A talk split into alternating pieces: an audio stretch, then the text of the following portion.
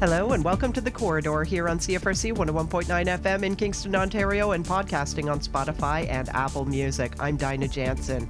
This news program features news from Kingston and area provided by local and regional journalists through the support of the Local Journalism Initiative and the Community Radio Fund of Canada. Welcome and enjoy.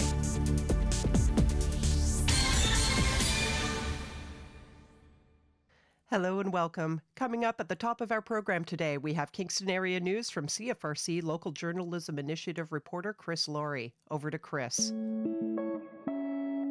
Hello, I'm Christina Lawrie, Local Journalism Initiative reporter for CFRC 11.9 FM in Kingston, Ontario. Coming up are some of the top news stories in Kingston and the islands.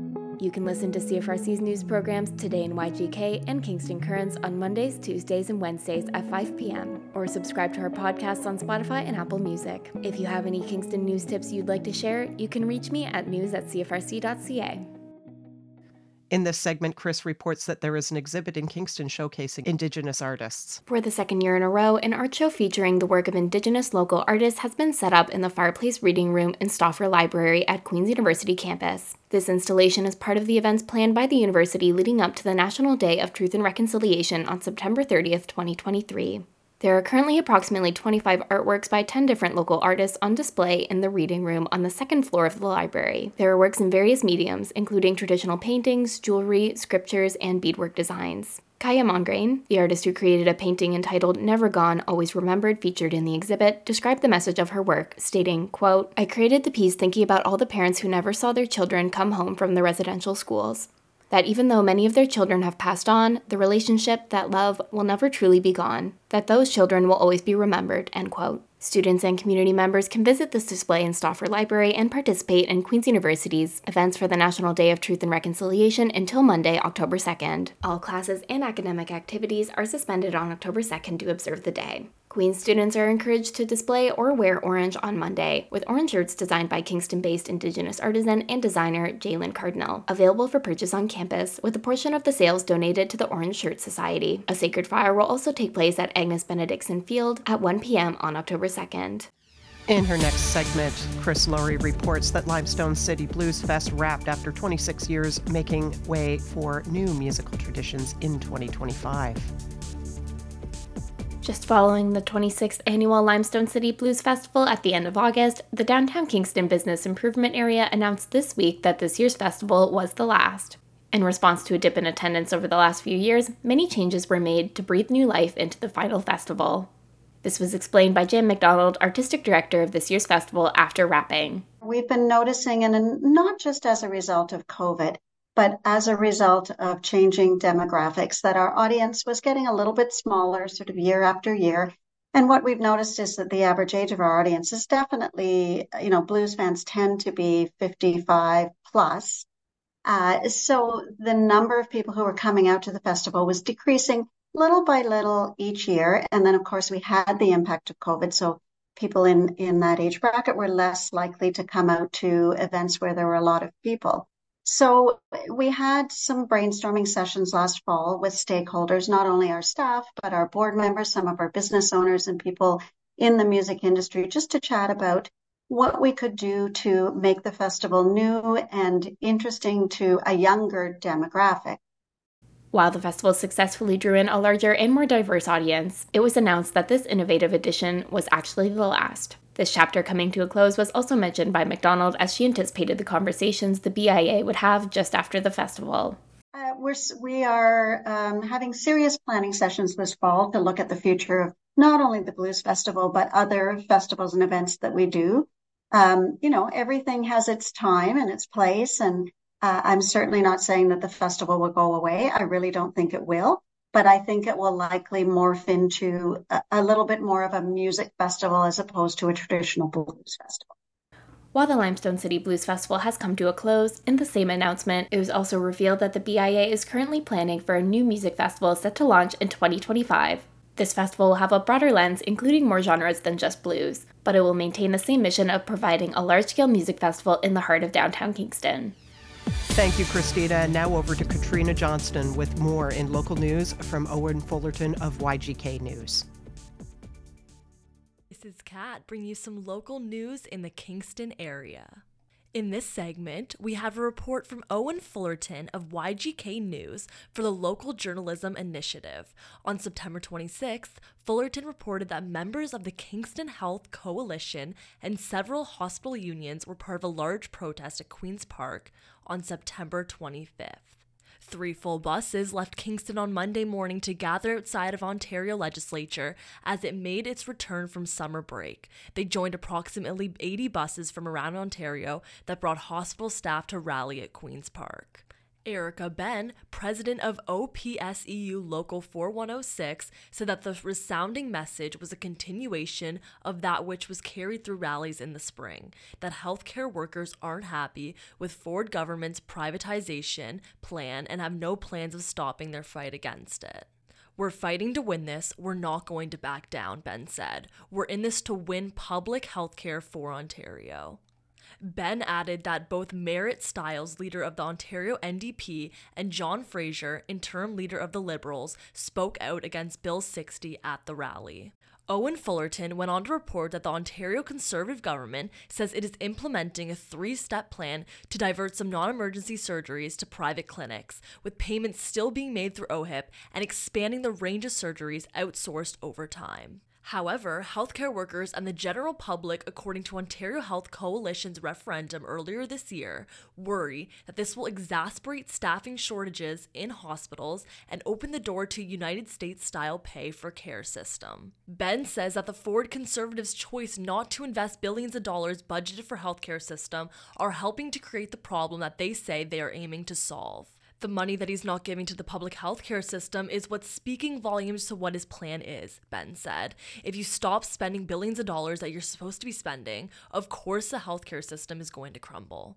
The Ontario government, however, insists that they are only trying to reduce surgery backlogs and expand options for Ontarians. Hannah Jensen, a spokesperson for Ontario's Minister of Health Sylvia Jones, said in a statement that the provincial government has continued to take steps in improving the breadth of care people in Ontario can receive. Jensen stated that our government is proud to have one of the largest publicly funded healthcare systems in the world, a system we've invested nearly 80 billion in this year. Since 2018, we've grown our healthcare workforce by over 63,000 nurses and 8,000 new physicians and built 3,500 hospital beds across the province, Jensen said.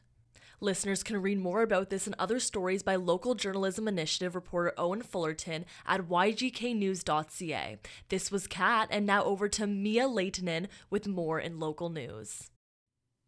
In our next segment, Michelle Dorey Forestell, local journalism initiative reporter for the Kingstonist, reported that the overdose prevention site housed inside Collins Bay Penitentiary has presented a moral dilemma. She reported that planning and consultations are underway to implement an overdose prevention service at Collins Bay Institution, the third of its kind in Canada, according to the Correctional Service of Canada. As part of this initiative, the institution is currently undergoing renovations in order to provide these life saving services. The renovations are taking place safely and quickly to implement OPS at the earliest opportunity and to offer services to those inmates that require it, according to the CSC. Forestell further reported that Carrie Gayton of the CSC Media Relations said that the safety and security of our staff and offenders is a top priority. As part of its efforts, CSC worked closely with local police agencies and communities to prevent contraband, including illicit drugs and substances, from entering its institutions. Inmates found to be in possession of it or dealing with illicit drugs can face administrative consequences, disciplinary sanctions, and or criminal charges.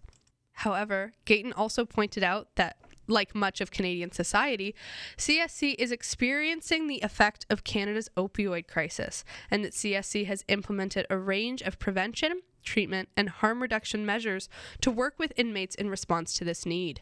Forestell also reported that Chris Bucholtz, Ontario Regional President for the Union of Canadian Correctional Officers, told the Kingstonist that the union doesn't want illegal drugs coming into our institutions, so we don't condone or want to condone the use of them. However, he said that the overdose prevention site was the lesser of two evils, compared to programs such as the PNEP or Prison Needle Exchange Program. A program the union will fight every step of the way, said Bucholtz, because officers do not want needles in cells. She also reported that Gayton stated penitentiary sites that are selected to host harm reduction services, such as an overdose prevention site, are chosen based on population health needs, including data on overdoses at the site, many of which were opioids. During the 2022 to 2023 fiscal year, there were 23 cases of overdose interrupted or suspected overdose interrupted at Collins Bay. So far this fiscal year, there have been nine incidents at Collins Bay of suspected overdose interrupted and eight incidents of overdose interrupted. Listeners can read this and other stories by local journalism initiative reporter Michelle Dorey Forestell at kingstonist.com. And now with more regional news. Thank you so much, Mia and Katrina. In our next segment, we have a report from Keith Dempsey of the Brockville Recorder and Times for the Local Journalism Initiative about a 35 acre land gift given to the town of Gananoque.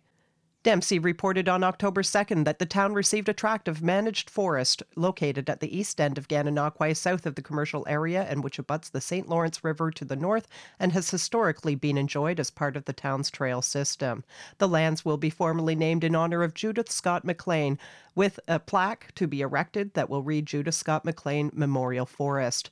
Dempsey reported that Ivan and Marguerite Scott purchased this land as a working farm from the Dempster family in 1950. Their daughter Judy inherited the farm in 1981, and Judy's goal was to preserve a habitat for native plants and animals. In her memory, Judy's children, grandchildren, and great grandchildren are donating this property in perpetuity to the town of Gananoque. Our hope is that the residents of Gananoque and its visitors will respect and enjoy the natural beauty of this property as much as Judy did, the McLean family said in a statement. Please respectfully enjoy the trails, animals, plants, and lovely view of the mighty St. Lawrence River from Turtle Rock. The town of Gananoque has promised to acknowledge, maintain, preserve, and respect the current managed forest status of the property and covenants to prohibit any development of the property whatsoever, save and except for any extension or expansion of any municipal infrastructure. Listeners can learn more about this and other stories by local journalism initiative reporter Keith Dempsey in the Brockville Recorder and Times. And coming up next on the corridor, we have reportage from Ted Evans at CJAI Amherst Island Radio for the Local Journalism Initiative. Hi, I'm Ted Evans, Local Journalism Initiative reporter and news director at CJAI, Amherst Island Radio, 101.3 FM in Stella, Ontario. Coming up are some of the top news stories from Loyalist Township. You can hear Amherst Island Radio's news program, North Shore News, on 101.3 Amherst Island Radio or online at cjai.ca. For showtimes throughout the week, check the schedule on our website at cjai.ca. In this first segment, Ted reports on Loyalist Township's enactment of a new tree canopy and natural vegetation bylaw. Council passed a motion at their September 25th meeting to enact a new bylaw that looks to protect and enhance Loyalist Township's tree canopy and natural vegetation. The new bylaw will help put into place a new policy for residents and township staff to adhere to when dealing with trees and other vegetation in the area. Ontario's Municipal Act states that municipalities must adopt and maintain policies such as this one. Under the new policy, private landowners will be encouraged to reforest idle lands. These areas often provide important habitat for species that could be lost through reforestation. Development Services Manager Andrea Furness explained why the township has a tree bylaw in the first place. There are some exemptions in the tree bylaw um, in regards to farming. Um, so there, there's exemptions here and there, but if but we don't have to grant a tree permit, it has to be like there has to be a reason, and that's why it was that's why the tree permit was a uh, tree bylaw was initially put in place um, because there was some clear cutting occurring in the township, and it was a mechanism to to stop it from happening. Council reviewed a draft of the bylaw in 2019, and staff followed up with public consultation. The adoption of the bylaw was then placed on hold while the township completed its official plan policy and consulted on other existing policies. Once updated in accordance with the township's official plan policy, the bylaw was also further revised to update and help streamline both the rural tree planting policy and the replacement of trees in boulevards policy. Staff noted these two policies were outdated and combined them into one policy for ease of reference. More public consultation took place this summer in the final weeks of August. Applicable comments were included in the forming of the final proposed bylaw. This bylaw takes into account that Council annually budgets funds for tree planting. Staff noted tree planting will be included in the upcoming 2024 municipal budget process. Director of Economic Growth and Community Development Services Marie Josée Merritt spoke about the steps the township is looking at to encourage a healthy tree canopy. Something else that we're looking out of the climate action plan is at some point having maybe like um, a partnership with conservation authorities for tree planting as well. So these are kind of initiatives that the township can take to encourage um, a healthy tree canopy as well. All members of the public who submitted comments and questions were provided with a copy of staff's report. The bylaw and associated policies will be posted on the township's website and shared to their social media accounts. For CJAI and the Local Journalism Initiative, I'm Ted Evans. And coming up next, Ted reports that Loyalist Township is seeking public input on master plans and its budget. Loyalist Township is seeking public input on three major plans. The new Recreation Master Plan, the Infrastructure Master Plan, and the 2024 budget are all points of interest at five town hall meetings throughout the township this week and next. Mayor Jim Hegadorn spoke about the process of gathering public input. We want to be out in the communities and not necessarily just make everybody come into our meetings. We want to go out to the communities and be able to have casual conversations and glean information. And uh, that's always a positive as far as I can see. The new Recreation Master Plan will be coming into effect later this fall and carrying on into 2024. Council noted the public's evident interest in recreation facilities and programming in the area. The document covers all recreation within the township and also helps regulate parks, amenities, and park services. Deputy Mayor Nathan Townend spoke about the Recreation Master Plan. I think um, there's two key takeaways to take about uh, take away from this. One is that council and staff are fully aware of how important recreational infrastructure is to the people of Loyalist Township, and that's across the township uh, and that good recreational facilities are an absolute priority for our residents' tax dollars.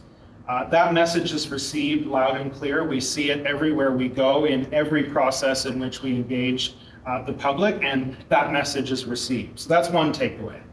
The second is that council and staff are determined to, frankly, get it right uh, with respect to developing a long term vision for building and improving that recreational infrastructure. Um, because of course we do need to take into account the diverse wants and needs uh, of our communities throughout the township and the specifics there, but also the financial costs um, associated. The Infrastructure Master Plan is currently in its final stages before being approved by Council. This is another document Council encouraged the public to voice their opinions about either at the meetings or online. The township's 2024 budget process is currently underway. It will be coming to council later this year for review and approval. Deputy Mayor Nathan Townend spoke about why public input will be key for this process. Really, the budget process helps us as citizens really develop uh, a fulsome appreciation for the number and extent of costs associated with operating the municipality, which are a lot. Um, Loyalist is kind of unique in a number of ways with respect to what it manages within the corporation. And this is really especially true when you consider our relatively small, albeit growing, uh, population and our diverse geographic spread in our various communities. Staff will be reviewing the public's input in November and using the feedback to update the objectives and initiatives in the 2024 budget. Beyond that, there will be another opportunity for public input in December. Mayor Jim Hegadorn notes what Council is looking to find out from public input. We have five of these uh, public meetings uh, throughout the township, and we also have a public survey and part of it is one of the big things we want to look at is uh, what you believe the township should start doing, maybe should stop doing, or continue doing. For CJAI and the Local Journalism Initiative, I'm Ted Evans. And thank you to Ted Evans. And now over to Craig Foster at CJPE County FM in Picton, Ontario for the Local Journalism Initiative. Hi, I'm Craig Foster, local journalism initiative reporter and news director at CJPE 99.3 County FM in beautiful Prince Edward County. Coming are some of the top stories from PEC. You can hear County FM news five days a week, six times a day on 99.3 County FM, the voice of the county, or stream us at 99.3countyfm.ca. And in this segment, Alexander Wright reports that the Prince Edward County Council amended short term accommodations rules to make them more family friendly. On Tuesday, a small but significant change to the short term accommodation STA bylaw was approved, which restores the allowance of one under 10 year old child per licensed guest room that permits two guests. South Marysburgh Councillor John Hirsch explained the rationale for the amendment and the desire to fix an unintended consequence of the new STA bylaw passed last year. Council will recall there was communication from the the, um, the Licensed Accommodators Association uh, of the county, uh, a communication from their president, uh, DeVell Morrison, uh, who pointed out that when we made changes to the bylaw, at least its operation in 2022 it seemed we got rid of the intent that had been originally enacted in 2018 to allow um, children not to count in the per bedroom uh, limit. So this simply restores things to uh, the way um, the way they were, and uh, I think it, it's useful that we do this as quickly as we can. The season isn't over yet. According to county staff, children 10 and over will still count as regular guests due to the fire code. And in this segment, Alexander Wright reports that the Prince Edward County Council approved a spot road repair program and street sweeper replacement. On Tuesday, Prince Edward County Council authorized over $600,000 worth of road repairs, along with the purchase of a $500,000 replacement street sweeper. The county's road surface spot repair program budget was doubled to the tune of 622,000 during the 2023 operating budget process, and it will most likely be utilized as the county only received one bid submission for a similar amount during tender, Kylie Paving Limited. County staff did not recommend a retender, even though there was a lack of competition due to the limited number of large scale paving contracts willing to work on smaller scale work, such as spot repair. Council also awarded FST Canada Inc over $460,000 for the provision of a replacement street sweeper after the original unit was involved in a collision in the spring of last year. Proceeds from its insurance policy covered about half the cost. For the Local Journalism Initiative, this is Alex Wright. And thank you to Craig Foster of CJPE County FM in Picton for the Local Journalism Initiative. And now over to Jeff Gard of CFWN in Cobourg on the Walk a Mile campaign to support Cornerstone Family Violence Prevention October 14th in Cobourg. The 16th annual Walk a Mile fundraising event supporting Cornerstone Family Violence Prevention Center is set for Saturday, October the 14th. Representatives from lead sponsors Canadian Tire Cobourg and Post Consumer Brands presented checks of $5,000 each during a launch event Wednesday morning. Executive Director Nancy Johnston said Cornerstone provided service to more than 1,800 women, children, and youth last year, and Walk a Mile is one of their signature events to make that possible. Every year, the event grows momentum. We have more and more community members coming out to take a stand against family violence and gender based violence. Well, we're really excited once again this year and hope that the community comes out to support us. Our programs are in ever increasing need, and we rely on fundraising in order to continue to provide uh, these critical services in Northumberland County. During the past 15 years, Walk a Mile has raised just under $500,000, Johnston said. It shows, you know, the the absolute great generosity that we have in our community and the support that Cornerstone continue to rely on our community and they understand what we do and the importance of what we do. So we're forever grateful for the ongoing support that we have for our community and we couldn't do it without them. Scott MacCoubrey of MacCoubrey Funeral Home has been a participant every year since the event's inception and says it's just a small way he can help support those in need at Cornerstone. I did not grow up in a hostile environment at my house. I was blessed with the fact that that there was no uh, domestic violence or any threat of it. And I can't imagine not being able to come home and feel that your house is a safe place. So I feel passionate that, you know, helping people that don't feel safe in their own home, they need our support. What started as a spectacle of men walking down King Street in high heels, the Walk a Mile event has evolved to include families and pets, and participants can walk in the footwear of their preference. Participants will depart from in front of the Cobourg Police Station on King Street and walk through the downtown. The registration fee is $20 for adults and $10 for participants under 18, and walkers are encouraged to collect additional pledges to support Cornerstone. You can register at cornerstonenorthumberland.ca slash walk a mile. Reporting for Northumberland 89.7 FM, I'm Jeff Gard.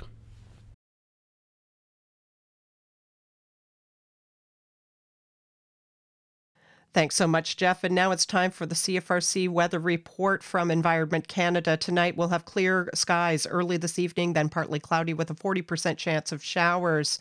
Winds south at 30 kilometers an hour, gusting to 50, becoming light near midnight. A low of 17 and a low of 17. On Friday, October 6th, we'll expect showers with a local amount of 10 to 15 millimeters, with winds south at 40 kilometers an hour, gusting to 60. Early in the afternoon, a high of 19. On Friday night, showers with a low of 12. Saturday, we'll have showers again with a high of 15. Saturday night, cloudy with a 40% chance of showers and a low of 8. And on Sunday, cloudy with a 40% chance of showers and a high of 12. And cloudy that night with a 40% chance of showers and a low of 6. And the outlook for Thanksgiving Monday is cloudy with a 60% chance of showers and a high of 12. And cloudy with a 60% chance of showers and a low of 6 that evening. And now it's time for the CFRC Community Concert and Events Calendar. Have an event you'd like to be covered on our website and news programming? Contact us via cfrc.ca today. On October 6th, there's weekly karaoke at Daft Brewing from 9 p.m. to midnight. Come with your friends and sing along to your favorite tunes. Also on October 6th is the Gathering of Remembrance event. These evenings are geared to Muslim students but open to anybody. This is an opportunity to engage in conversations around spirituality and love as taught by the Prophet Muhammad. Everyone is welcome, and this is located at Mitchell Hall from 6 to 8 p.m. On October 7th is the Beers for Queers social event for members of the LGBTQ plus community and their allies. Come on out for an evening of friends and fun located at the Monty's Room of the Tir Nan Og Irish Pub from 9 to 12 p.m. On October 8th, we are celebrating Muslim women in arts and sciences in regards to Islamic History Month in Canada. There's a CIRA conference at the Islamic Center of Kingston from 2 to 5 p.m. October 9th is Thanksgiving Day. There are no classes for Queen students and faculty. This was Kat bringing you the community events calendar for October 2nd through to October 9th. Have a lovely week. Now it's time for your upcoming concerts. Catch Eras, the monthly dance party and drag show at Something in the Water Brewery this Friday, October 6th. The show will take place at 8 p.m. and is free until 9 p.m., then $5 at the door. Also hosted by drag queen from Kingston, Rowena Way. Last on October 6th, you can also catch Brian Flynn and Andrew Van Horn at the Tir Nan Og playing traditional and contemporary Celtic, Irish, and Scottish covers. They'll be there from 9 p.m. until midnight, and it's free to see the show. And Saturday, October 7th, catch Smokin' Roosters at the Club RCHA, featuring Randy Fowler and Jamie Cameron, playing everything from Patsy Cline to The Clash. They'll be there from 8 p.m. until 11 p.m., and it's $5 at the door or free for club members. Over on Wolfe Island, Saturday, October 7th, catch Sweet Pete and the Heat, a collective of local musicians who love dirty and funky blues music at Hotel Wolfe Island from 7 until 10 p.m. Tickets are to be announced in price and will be available online soon. Back on the mainland, Saturday, October 7th, catch The Dwindles, an indie pop band from St. Catharines, Ontario, playing the mansion at 9 p.m. with doors at 8. Also, October 7th, catch the Last Call Band playing a great night of live music at the Royal Canadian Legion Branch 560 from 8 p.m. until midnight. Doors are at 7 p.m. and tickets cost $10. Now, on to some concerts on Sunday, October 8th. At Hotel Wolfe Island, Megan Aversa, Danny Sheenan, and Nat Ressi are playing a Sunday matinee show you don't want to miss from 3 p.m. until 7 p.m. The show is $15 or pay what you can over on Wolfe Island. At the mansion that same night, October 8th, Surf Hat is playing some indie surf rock from the West Coast at the mansion. The show is from 8 p.m. until 1 in the morning, and tickets cost $22, available online now. And finally, next Monday, October 9th, Cowboys in the Campfire and Pastoral Papillion play the mansion for $25 from 9 p.m. until 12 a.m. They're going to be playing some great American music and some soul. And those are your concerts for the upcoming week. To find more information and information about campus events, check out cfrc.ca.